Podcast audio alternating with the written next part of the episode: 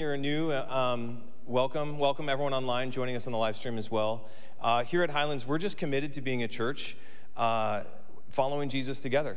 That's our commitment. If it's your first time, you're like, what's this church all about? We're just, we're doing our absolute best to stay in step with Jesus, filled by the Spirit as we uh, make our way through life together and try to grow in faith and obedience. And so that's where we're at. And um, I hope it feels like home while you're here. Uh, make sure you stick around for the potluck after.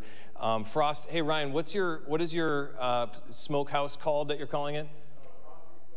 Frosty's Smoke Shack is providing 30 pounds of, fr- of pulled pork today for our. Uh, this is real. If you were here a couple months ago, you know that Frosty's is no joke, and so it's going to be amazing. I can't wait to get a shirt, start repping you, okay? But hey, um, if you don't know me, my name is David. Um, I'm the lead pastor here. Just happy to be sharing from the scriptures today as we continue through Colossians. Um, as we begin today, I'd like to open with two scriptures to kind of help kind of open our eyes to what God has for us in Colossians. Um, one is in 1 Corinthians chapter 9, and one is in uh, Romans chapter 12. And so it'll be on the screen. Paul writes, Even though I am a free man with no master, I have become a slave to all people to bring many to Christ.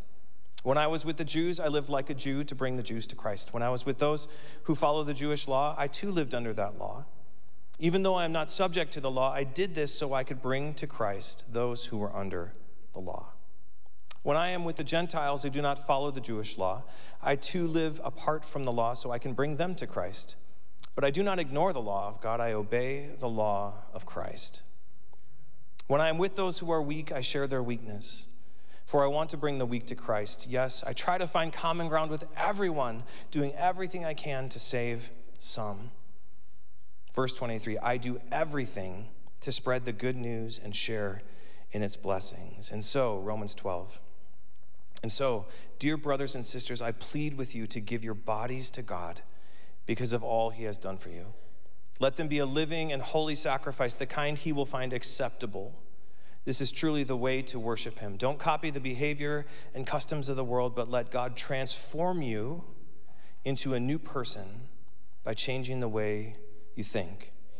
Then you will learn to know God's will for you, which is good and pleasing and perfect. This is the word of the Lord. Amen. Amen. Again, welcome back. We're so glad you're here.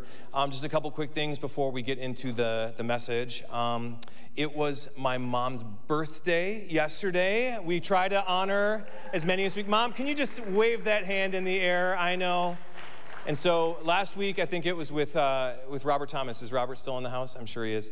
Um, last week, I made, I, I, I don't know. Apparently, I, I grew up thinking that there were like birthday spanking machines. Does that, remember we talking about this? And I was like, hey, everyone had that growing up. And everyone's like, no, no one had that growing up. And I was like, but what about? And so now I feel like I've got some trauma to work through, okay? But anyway, just give give mom a fist bump, give her a little tap on the shoulder, give her a hug if you know her. Um, say happy birthday, mom. We love you, and we know that this uh, this is just the beginning. The best is yet to come. Amen. Um, second thing, the Rowleys, you made it. 40 year anniversary today. 40 years you made it. And I don't, Stephanie, I don't know how you did it, but you made it. Um, no, but for real, we love you guys. Um, if you don't know, Doug is our deacon chair here, and we just love you guys. You're so such a gift to this church, and your marriage is such a beautiful example to look in on. Um, just for like younger families to be able to look in and say, "Wow, this is what could be at 40." So you guys are amazing, and we love you, and we're praying for 40 more. How about that? I don't know how that's possible. Maybe up, you know, on the other side of heaven. So okay, here we go. Um, the last thing, um, this past Friday, um, we had uh, a, a national um, remembering for our veterans here in the United States. And as a, as a church, we have veterans present in our community. And so, if you were a veteran here in the United States, would you just stand up for a moment? We want to honor you.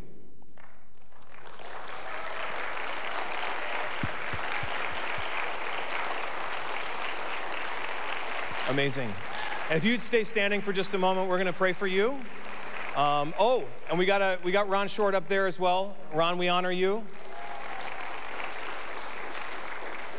Um, in one of, a, one of the, stay standing for just a moment. In one of the passages that have come to define our church from Jeremiah 29, God says through the, through the prophet Jeremiah, he says, to seek the welfare or the peace of the city that you've been sent. And I think that the work that you've done to serve our country has been just that to be able to go and seek the peace of the place that you've been and the place that you've been sent. And so we honor you. We thank you for your service. And we thank you that the work that you did has helped pave the way so we could be here and worship in freedom. Amen? And so let's just, hey, can we just, um, hey, Don, do you want to come here a second? This is the small church thing that we do. We just call people out whenever we want. So, Don, I'm just going to hand you the mic. Do you want to pray for them? Pray for Ron as well upstairs.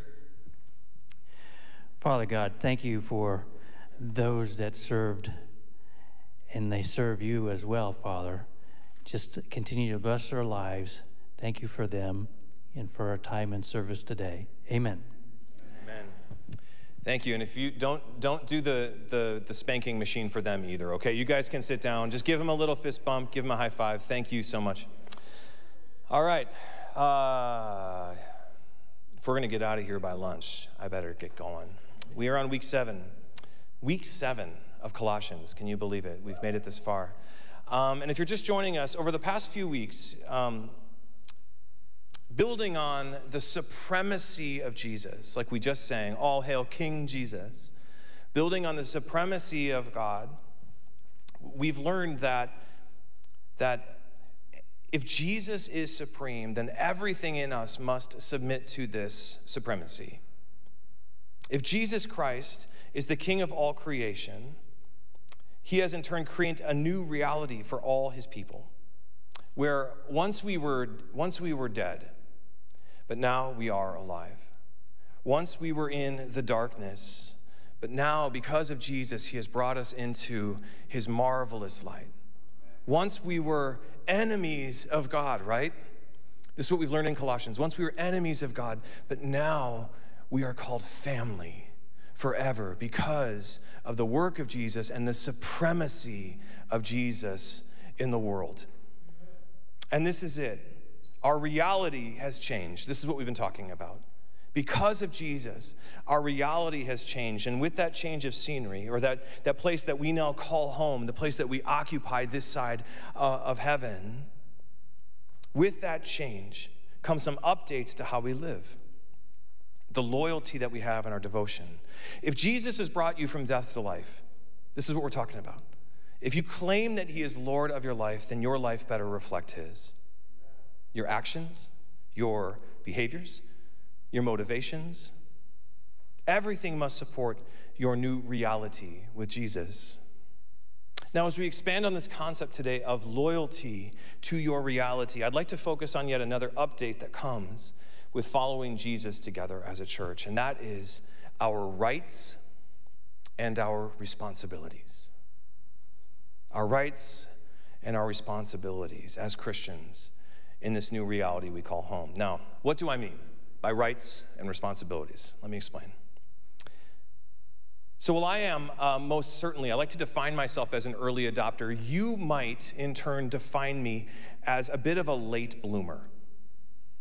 And some of you have heard bits and pieces of my story, but after I graduated high school, I went straight to college, which was great, but it wasn't great because I wasn't really sure who I wanted to be or what I wanted to do. And so I, I eventually, that, you know, the, the lack of clarity in tandem with still living at home formed this kind of perfect storm of failure to launch in my life.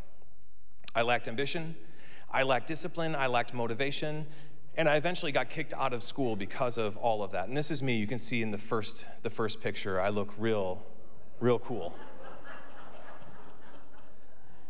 I'm in the blue, just in case you were wondering. Now you can clear that. So after, after a number of years, I, I just kind of um, floated in my life, place to place to place. And I, and I worked and I, and I uh, went to church and I eventually moved out of the house. I got a place with that guy, some friends, and we started a band. But overall, I had very little responsibility, and so I wasn't all that responsible many late nights, Taco Bell runs, closing out the bars, playing music until 2 in the morning, sleep until noon. It was a vibe. But this was my reality at 25 years old. And while I was free to live this way, pay attention to this, while I was free to do this, I was of age. It's a free country. I had the right to do whatever I wanted. My reality lacked focus and it lacked intention. Why? Because I saw myself as the center of my story. And what did it get me? broke, insecure, unhealthy, just wandering in circles, waiting for what comes next to react to.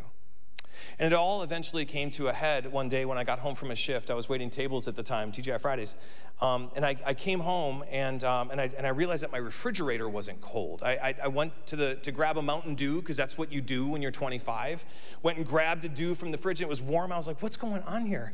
And so then I was like, ah, no big deal. I walk into the living room, I turn on the TV, and it won't turn on. I'm like, what's going on? Oh, we didn't have any power. Why? Because we didn't pay our utility bill.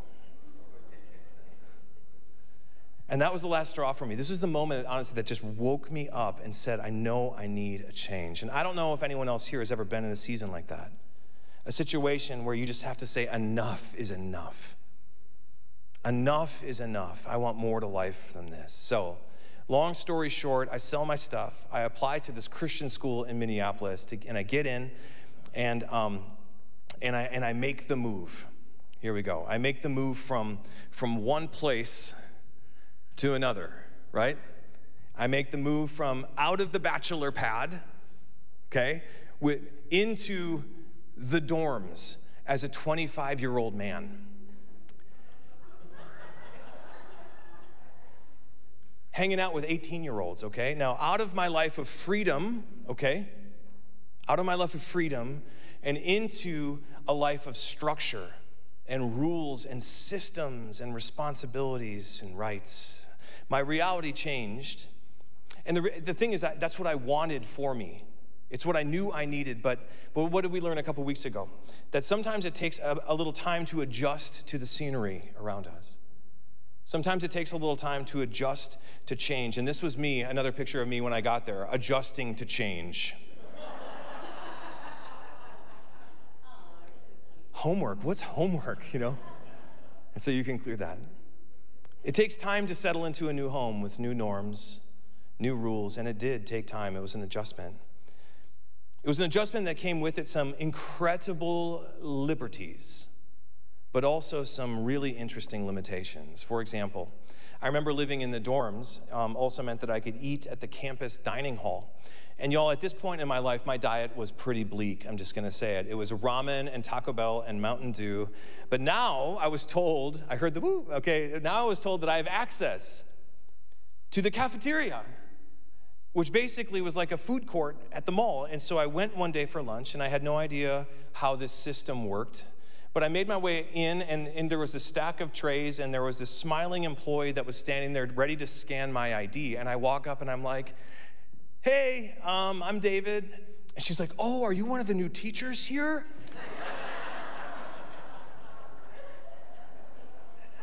and I said, No, I, I've just been on a journey, um, but it's my first time here, and I don't really know how this thing works. And she said, Oh, well, uh, what do you mean? I said, Well, I mean, I'm scanning the conditions to what I can eat. Like, what, what's going on here? And she's like, No, there's, there's, no, there's, no, there's no conditions. You grab a tray, you pick what food you want, you put it on your tray, and you go and you go eat it. You can have what, what you want. And my mind, friends, my mind was just blown as a 25 year old that spent the last few years eating ramen, right? Because I decided to go to this school. Because of this change I made, and because I chose to live in the dorms, I now had the liberty to eat whatever I wanted. I could go and eat eight pieces of pizza, right? Have three bowls of ice cream and some fried chicken, then a plate of macaroni for dessert. I can do whatever I want. This was now my reality. This is what was available to me now because of my, my place, my position as a student. Amazing. And it was amazing, but I soon discovered alongside some of these incredible liberties also came some pretty significant limitations. Like when I got there, um, it was football season, and like I said last week, I, I, root for the home team, and so like the Vikings were playing. So I like decided, hey, let's have some people over to watch the Vikings, and and so then we went with my friends, and we went to the um, to the grocery store to get some party snacks, and without even thinking, Y'all, I, I'm at the market and I just go and grab some beer, right? Because you go watch football and people, they drink beer. And I was like, cool, no big deal. We get back to the dorm, open up, people are coming in and out, and my resident advisor, the guy who kind of ran the dorm, walks into me and he says, Hey, um, hey, David, what are you doing, man? And I was like, Oh, we're having, you know, people over for football. Like, do you want to come in and watch? And he said, No, no, no, no, no. Um, uh, he's like, You can't throw a party with beer at this school. I was like, what do you, I said, what do you mean? I'm, I'm 25 years old. It's legal for me to buy and consume whatever I want. And he looks at me and he says, and I'll never forget this. He says, he says, it might be, it might be legal out there, but not in here. It's against the rules. And friends, your reality determine your rules. He said, when you became a student here, you willingly gave up some of your rights out there to be a part of this community in here. Your reality determines your rights. And I'll never forget it. He said, David, this was your decision. This was your decision to come here. And it was my decision. And I chose to be a part of this new thing, this new place. And I loved it. There was so much good that blessed my life. All you can eat at the cafeteria, a refrigerator that always stays cold, a structure that would push me forward with rules to bring me focus. I was different. My life was different because of this decision. But for some reason, I didn't fully grasp on the front end how the good in here might affect my rights out there. Does that make sense? Like, like it's what I wanted. I wanted all the benefits of this new life without having to, to dismiss all of like the, the perks of my old life. You following me? I wanted the liberties, but I didn't want the limitations. Still, I was promptly reminded in that moment by my resident advisor that something had to give. I could not have it all. If I wanted to be all in, I had to be all in, otherwise, I would be all out very quickly. Why? Because in this reality, they set the rules, they determine the rights, and they assign the responsibilities. Now, what am I getting at? Much like me working through this shift from, from independence to liberty, which, by the way, they are different. From independence to liberty, when, when we choose to give our lives to Jesus and step into this new reality called freedom in Christ as a new person, when we do this, we are deciding to walk in a whole new way of life. And this new way comes with it an unbelievable promise of peace and presence and joy and love that never runs out. Friends, with Jesus, you'll always have enough. Jesus is always enough. Your future is secure. Your days now have meaning, your purpose, even in pain. It, it, makes sense because it's eternal. These are the rights that you have as God's people in God's house. This is what comes in your new reality. But with this update to your rights also come some new responsibilities, new values, new behaviors, new motivations, new intentions, new rules, new restrictions, and new limitations, which all ultimately flow from this new place, this new identity. And so let me just say, real quick, in case there's any confusion if you are a Christian, and I know that most of you would say that you are a Christian. If you're a Christian, then you do not get to decide what rights you have. And I know this might rub some of you wrong coming from, you know, kind of the American ethic of Bill of Rights, Constitution, life, liberty, pursuit of happiness. I get it, but please hear me when I say just because the world says that you have the right to do it out there, it doesn't mean that Jesus says you have the right to do it in here. Just because just because you, the world says that it's available to you, that you are free to pursue out there, it doesn't mean that Jesus says it's for you in here. Your reality has changed. It doesn't matter what's normal out there. You are responsible to live faithful to what God says in here. If you're a Christian, this was your decision. No one has forced you into this. But you can't have it all. You can't pick and choose what's most convenient. This life of faith is one of loyalty, fidelity, and devotion. So let us live faithfully under the new rules, rights, and responsibilities that come along with our new family. Amen. All right, and that's where, where I want to park for the rest of our time today as we make our way back to Colossians after the longest intro ever, but I just want you to know me, okay? I want you to know me. So if you have your Bibles, you can follow me to Colossians 3, starting in verse 16. We're going to be going through chapter 4, verse 1. And just like last week, I'm going to read it through, start to finish, and then we're going to kind of circle back around to identify some context for what Paul was actually talking about here in this passage. Believe it or not, there are some differences in understanding from 21st century America to first century Middle East, and so sometimes we need a bit of context. And so we're going to be going back to take a look at that, answer some potential questions you might have, before wrapping up with practical ways that we can all begin to live right with the rights we've been given. Sound good? Okay, here we go. So here's the passage starting in verse 16. It says, Let the message about Christ in all its richness fill your lives. Teach and counsel each other with all the wisdom he gives. Sing psalms and hymns and spiritual songs to God with thankful hearts. And whatever you do or say, do it as a representative of the Lord Jesus, giving thanks through him to God the Father. Verse 18 Wives, submit to your husbands as is fitting for those who belong to the Lord. Husbands, love your wives and never treat them harshly. Children, always obey your parents, for this pleases the Lord.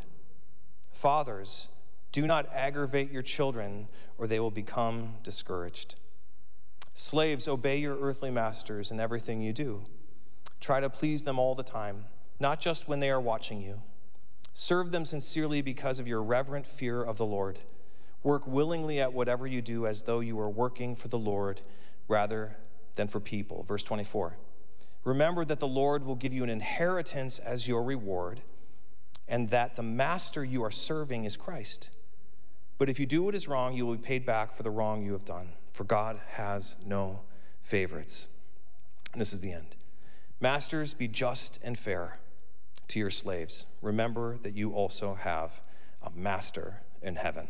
Now, good stuff. What did we just learn? I know that there's some, uh, some content that we just read that might make this, the hair on the back of your neck stand up a little bit, ripe with questions. What are we talking about here? Well, the first thing you need to know contextually is that everything Paul is speaking to in this passage jumps all the way back from teaching, singing, submitting, loving, and obeying. Everything here is running through the first filter of verse 17. Verse 17, and whatever you do or say, do it as a representative of the Lord Jesus, and giving thanks through him to God the Father. Because of Jesus, you are new, and in this new reality, whatever you do or say needs to be done on Jesus' behalf, like Jesus on his behalf. So wherever you are, whatever you do, filter it through the rights and responsibilities that come along with following Jesus. Cool. And that's when he gives us some examples uh, for how this updated Bill of Rights plays out for believers in the household. Now, what do I mean by this? Um, it's important to recognize that these examples he gives in verse 18 through 25 are not intended to be a correction or critique of society at large. This was not intended to be a rebuke or a revolution against the Roman government. No, Paul is very clearly speaking to husbands, wives, children, slaves, and masters that were believers in the church. Now, the word for church here is ecclesia. I'll say this a couple times. So, within the ecclesia, as they exist within their homes, which is the word oikos. So, the ecclesia within the oikos, okay? Now, what I mean by that is that the home wasn't like the homes we have today. Oftentimes, what he was saying, referring to with the home, was more like a homestead. It's where all the extended family and even like household servants, household employees, they would all occupy the same place. And so when we say to be the church within the house, what he's saying is the, the, the ecclesia within the broader structure of society at the time. And so, Paul, he's very clearly, in this passage, he's very clearly, uh, clearly speaking to husbands, wives, children, and slaves that were believers. He isn't telling unbelievers how to live, he isn't telling the Greek and Roman world how to restructure society. He's, he's speaking to the people that decided that decided to join the ecclesia and instructing them on how to behave within the oikos. The ecclesia within the social context they find themselves based on the rights and responsibilities God has given. Now, with all that said, lots of context there, let's go back and see what this means and what a shift in reality this would have been for the church in the first century, starting with husbands and wives. Verse 18 says, uh, Wives, submit to your husbands as is fitting for those who belong to the Lord. Husbands, love your wives and never treat them harshly. Now, this text on first pass with 21st century vision with all the progress we've experienced over the past 2,000 years, it might seem a bit primitive. it might seem a little limiting, but Paul was actually bringing a great leveling to equality in marriage relationship in the church through this passage. How? Let me explain. So, in the first century, women were essentially property. They were property of their husbands. They had no real rights in society. They were down, let's just illustration here, they were down here. The men, on the other hand, they were, they were all the way up on the ceiling. They had almost unlimited rights. They had full permission to divorce or remarry or dispose of any woman or wife that didn't please them. And this was the reality that was afforded to them by the Roman government by which they occupied. But now here's Paul, amazing. And he's saying, okay, guys, husbands, um, since you now live under the lordship of Jesus, not the kingship of Caesar, since you live under the lordship of Jesus, you must love your wives and never treat them harshly. This is your responsibility within marriage. You must love your wife and never treat them poorly. And this word harshly, actually, it, it connects back to the word bitterly or bitterness. And so Paul's saying, never treat them bitterly. This is the way of Jesus. And while the outside world might say that you have the right to do whatever you want, the rights that Jesus gave you and the responsibility now assigned to you instead say that you must love. And wives, verse 18, your duty in marriage under the lordship of Jesus is to submit to the lead of your husband, like Christ submits to the Father, as your husband loves you, just like Christ loves the church. Are you seeing this dynamic leveling in the first century? So, Jesus, he submits to the Father and models what it means to submit to her husband. While the husband, who is Jesus, he models what it means to sacrificially love his bride, who is the church. Unbelievable. Paul is saying that marriage is about mutual love, submission, humility, and respect. And this is the great leveling that occurs within the first century in the church. For those outside looking in, they would have said the men were limited, but they would have also said that the women were increased. Cool. Got it. Now, what about kids and parents? Let's take a look. All, again, through the lens of rights and responsibilities in this new world called the church. Paul says, verse 20, Children, always obey your parents, for this pleases the Lord. Fathers, do not aggravate your children, or they will become discouraged. And much like the leveling that we saw in the marriage relationship, he does this again um, when it comes to kids. And this would have been just mind boggling for kids to hear because at the time, kids, much like wives, they, they were as disposable as women. They had no rights unless the dad said so. They had no rights or identity unless the father said, You are my son. And so for Paul to even mention kids in this letter would have been totally revolutionary and would have implied that kids matter to God, and they do. They have rights in his kingdom, but they also have a responsibility. The children also have a responsibility to, to obey their parents like Jesus obeys the Father. And this would have been so counterculture, but then he takes it even further to, to, the fathers, again, these men that were way up here, that even though out there you have the right to do whatever you want to your kids, under the lordship of Jesus, you must not aggravate them. You must not mistreat them or abuse them or discourage them. Instead, you have been given the great responsibility to do everything for them as a, as a representative of Jesus. You are a parent so the world would see Jesus in the way you care for your kids. New rights, new responsibilities. Verse 22, we're cruising along here. This is where it gets even a little bit wilder as Paul addresses slaves and masters. And obviously, just a heads up, this passage has been used for some pretty terrible things. Over the course of our history as a country, it has been used to justify abuse and promote and justify slavery. And so, while slavery in the first century looked different than it did in the 1800s, um, the reality is, even in Colossae, it still meant that one person owned another person. And we see earlier in the passage that this is in direct opposition to the ethic of heaven and the lordship of Jesus. Still, Paul wasn't writing here to bring correction to society, but rather to the church existing in society. And so he says this to the slaves. He writes Slaves, obey your earthly masters in everything you do. Try to please them all the time not just when they are watching you. Serve them sincerely. Why? Why would they ever do this? Because the Roman government demands it? Because you're expected to by the world? No, Paul says you're to serve them sincerely because of your reverent fear of the Lord. Work willingly at whatever you do as though you are working for the Lord rather than for people. Remember that the Lord will give you an inheritance as your reward, and the master you are serving is Christ. But if you do wrong, you'll be paid back for the wrong you have done. For God has no favorites. Paul saying to the Christian slaves in the church, which would have, again, been totally unexpected that they would even be addressed in a letter. Slaves were nothing in the first century. Paul addresses them and he gives them identity and he instructs them through this letter to see the season they're in under the lordship of Jesus, not the authority of Rome. That because they belong to God forever and they've been promised this reward, this, this inheritance in heaven, while they make their way on earth, even though they've been given rights by the Lord, they must remember their responsibility of showing the world what God is like and what they do. So, Paul says, obey your masters. Why? So you might represent your heavenly master. Work hard, serve sincerely. Why? Because you aren't working for them, you're working for Jesus.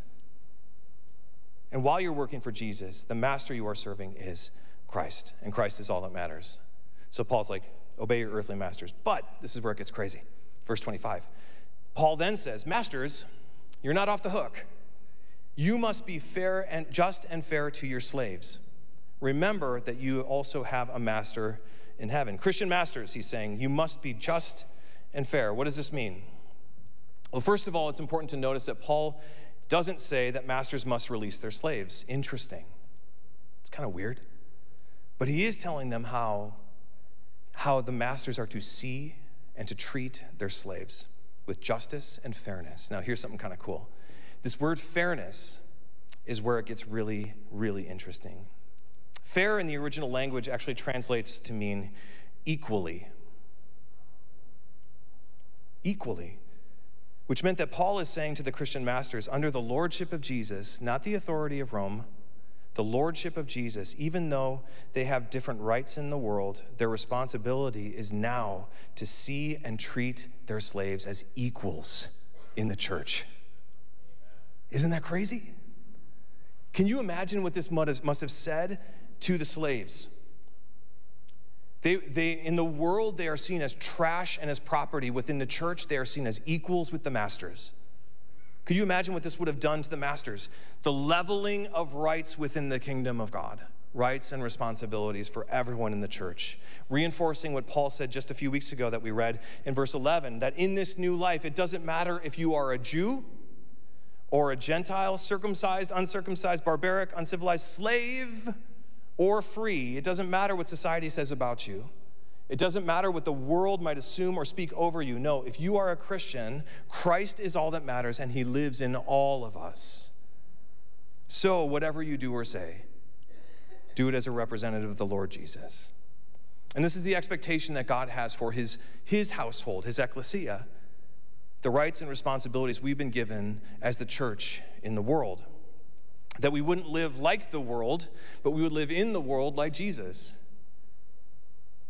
And so also the world might see what God is really like. And this is what Paul was getting at in our opening scripture as well. For Paul, all of life was intended to, to be committed to revealing the goodness of God to the world. Every single part of life was intended to show Jesus to the world. So lost people can be found and found people can live free. Check this out from 1 Corinthians 9. He says, Even though I am free man with no master, even though I have rights, and he did, even though he had freedom in the world, he says, I have willingly become a slave to all people. Why? To bring many to Christ. When I was a Jew, I lived like the Jews. When I was a Gentile who do not follow Jewish law, I lived apart from the law so I can bring them to Christ. But I don't ignore the law, I just obey the law of Christ. Verse 22 When I am with the weak, I am with, uh, when I am with those who are weak, I share in their weakness. Why? For I want to bring the weak to Christ. I try to find common ground with everyone, doing everything I can to save some. And this is it from verse 23. I do everything everything to spread the good news and share in its blessings. And friends, in this new life, you have been brought into a whole new way of seeing the world, a whole new life, a whole new reality this side uh, of heaven. And, and even though you have been given freedom and opportunities outside these doors as an American citizen, many of which might echo the gospel and the values of the kingdom, things like equality and justice and kindness and compassion, these things are all good things that came from the church over the past 2,000 years. Even though you have those liberties outside as Americans, I need you to understand that your true allegiance, if you're a Christian, is to Christ and the rights he gives. And yes, some are the same, but as our country goes farther and farther down the road of wanting the blessings of the kingdom without submission to the king, it becomes increasingly obvious that the church needs to draw a line to remind themselves who they are and who sets the rules. Friends, we are God's people. We are God's people, and Jesus sets our rules. Jesus establishes our rights and our responsibilities. And so, even if the state might say one thing, we've got to look here to say, what, what does Jesus have to say about this? Amen. Friends, if the state says you have the right to divorce your wife because she doesn't make you happy anymore, like, if you're a Christian, Jesus says, no, you don't have that right. Instead, you have the responsibility to love her. When the state might say that you have the, the, uh, the, when the state might say that kids have the right to emancipate from their parents, if you're a Christian, you don't have that right. Instead, you have the responsibility to obey them so they might see Jesus in your obedience. Are you tracking? When the world says you might have the right to take it easy at work and coast because you aren't being paid enough or you haven't been given the opportunities you feel like you deserve. No, if you're a Christian, you don't have that right. You have the responsibility to work hard in whatever you do. So, your employer or your fellow employees might see Jesus in your work ethic. This is what it means to be the church, the ecclesia within the oikos of society. You don't have the ability to choose what's right for you. You don't have the ability to choose what's right for you within the oikos of society. God says that we wouldn't copy the customs or behaviors of the world. Instead, verse 11 from Romans, that we would offer our bodies, our entire lives to God as a living sacrifice, holy and pleasing to Him. This is the true way to worship. Jesus makes the rules. Jesus makes the rules. He gives us rights and responsibilities to live like Him so the world might know Him and how we live. This is Colossians 3 16 through 4 1. Let me say that one more time. The summary here is this Jesus makes the rules, and Jesus gives us rights and responsibilities to live like Him so the world might know Him in how we live. And this is Colossians 3. Now, practically, as we wrap up, practically, I want to give you just a few quick suggestions because I know this is challenging. Remember, it's, it's, it's hard sometimes to acclimate from living most of your life over here with one mindset to being over here and you're like, man, everything has changed. I can eat at the cafeteria whenever I want, but I can't have parties in my dorm. This is so weird. Like, I get it. It's hard. It's hard to acclimate to the new life, but I just want to give you a few suggestions for how to live these new rights and responsibilities. And these aren't legalistic requirements for salvation, but they certainly make living your salvation not only possible, but practical. And so, if you want to know how to live your rights in God's house, there's three things I just need you to think about. First of all, you need to read your Bible, you need to go to church, and you need to commit to community. These are things that we all are already know, right? These one of those things like, man, Pastor, you say this stuff every single week. Yeah, we'll start doing it, okay? Read your Bible, go to church, and commit to community. Let's start with reading your Bible. Paul says in Colossians 3 that we are to let the message about Christ in all its richness fill your lives. Friends, we need to let the message, the story, the good news of Jesus in all its richness fill your life. It's not to entertain you. Being here is not to entertain you. It's not to supplement your life. It's not an add on. Paul's not saying that the, the good news needs to inform you or inspire you. It just says that it needs to fill you the entirety of who you are from top to bottom. Nothing can remain untouched from the gospel. And where is the message about Jesus found? It's found in the scriptures. And so read your Bibles. This book was given to you by God so you can know who saved you and how to live free. God gave you this so you can know what rights you have and what responsibilities you have been given. You cannot know who you are to God without reading the Bible. And so open up. Fill your life with the message about Jesus. You can read it, you can listen to it. We got copies of it in, in the info area in the lobby. They're free. Just go grab one. We want you to have it because we want you to know who you are and who we are together. So that's first, read your Bible. Second, Paul says you got to get to church. Come early, come often to worship God for who he is and what he's done. Verse 16 says, Sing psalms and hymns and spiritual songs to God with thankful hearts. Y'all, gathering together for worship, it changes us. It changes us, it does.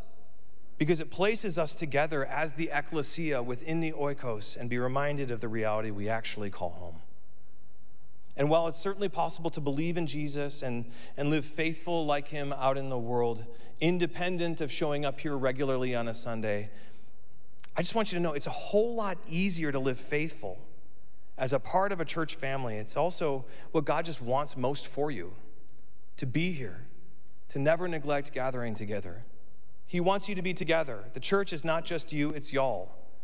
And so we get to be the church, be here, Make your participation here a priority in your life. Did you know that average church attendance in Southern California is 1.8 for committed people, 1.8 weeks a month? That's less than 50%, y'all. Like, I see people wait in line at In N Out for like an hour to get a burger.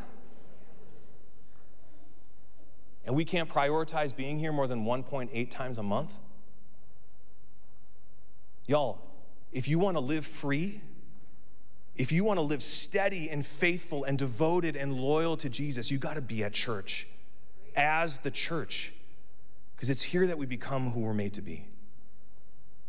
And so be here. Be here. Where the world says you have a right to a weekend, you have the right to take it easy, you have the right to do whatever you want with your time, Jesus says you have a responsibility to fellowship, to be a part of the people of God. Which brings us to our third and final piece. Paul says we need to commit to community. In verse 16, he says that we are to teach and counsel each other with all the wisdom he gives. The wisdom from above. The other, the key word in that passage I want you to be thinking about is each other. It's not, it's not solo, it's each other. This life of faith is supposed to be done in community, where we know each other and care for each other and encourage one another what it means to follow Jesus. To remind your fellow brothers and sisters who they are and where they belong, their rights and their responsibilities. This is the real gift, friends, of being adopted into this family of faith. The gift is it's a family. We're not, out, we're not out doing this by ourselves. We're over here together. We're following Jesus together, and we need it, right? I need it. I need, to, I need you in my life to help me live like Jesus. I need you in my life to help me do everything as a re- representative of Jesus.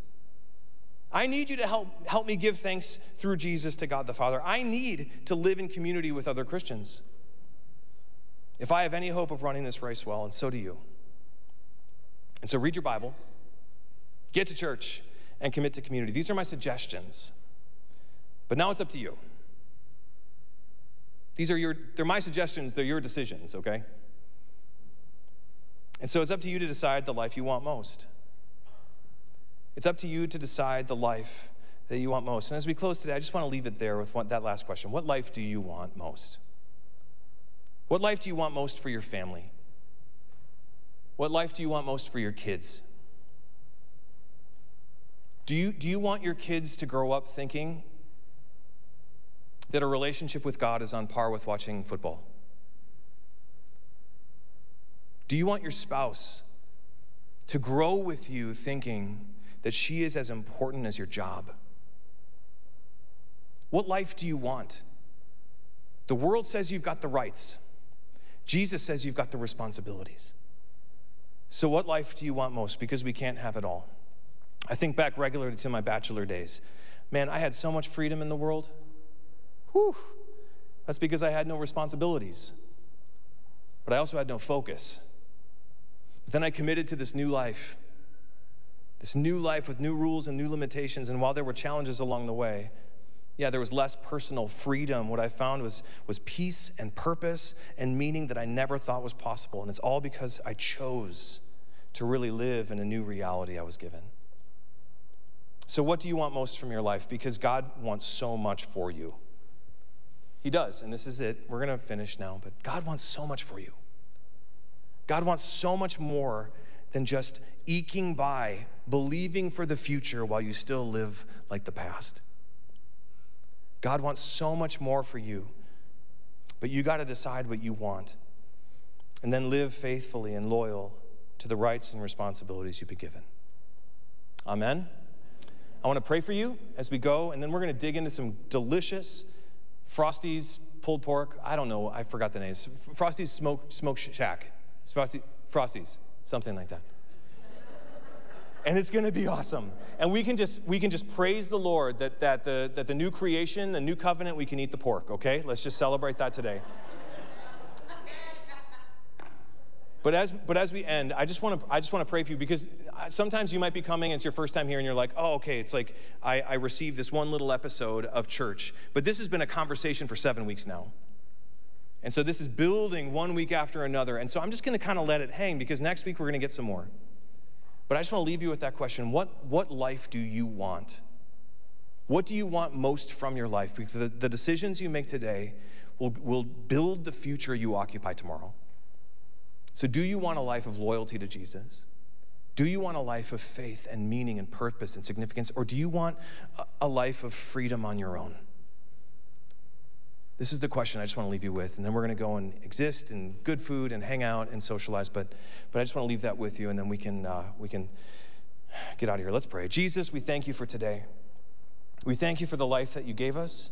We thank you for this new reality that we now call home as your people. God, we ask in this moment that you wouldn't let us take it for granted. God, that we would be that we would really work hard to ask ourselves, what life do we want this side of heaven? Because God, you have rescued us. You've brought us into this, this new way of being with new values and new, new motivations and new purposes and new rights and responsibilities. So, God, we just ask that you would help us see the rights we've been given by you that we are yours forever, that there is nothing that we can do to ever separate ourselves from your love. God, these are the rights you've given us equality within the house of God. But God, in that, I, I just ask that you'd remind us of the responsibilities to love, to serve, to obey, to bow low, to honor you, God, in everything we do. And so, Jesus, we love you and we thank you. I'm so grateful for this church family that I know wants to live faithful. God, I just encourage you. Um, I just ask you, God, that you would just encourage us this week to stay in your scriptures, that you'd encourage us to make church a priority. God, that you'd encourage us to like exist with vulnerability and community. God, that you give us the courage to go and be your people this week.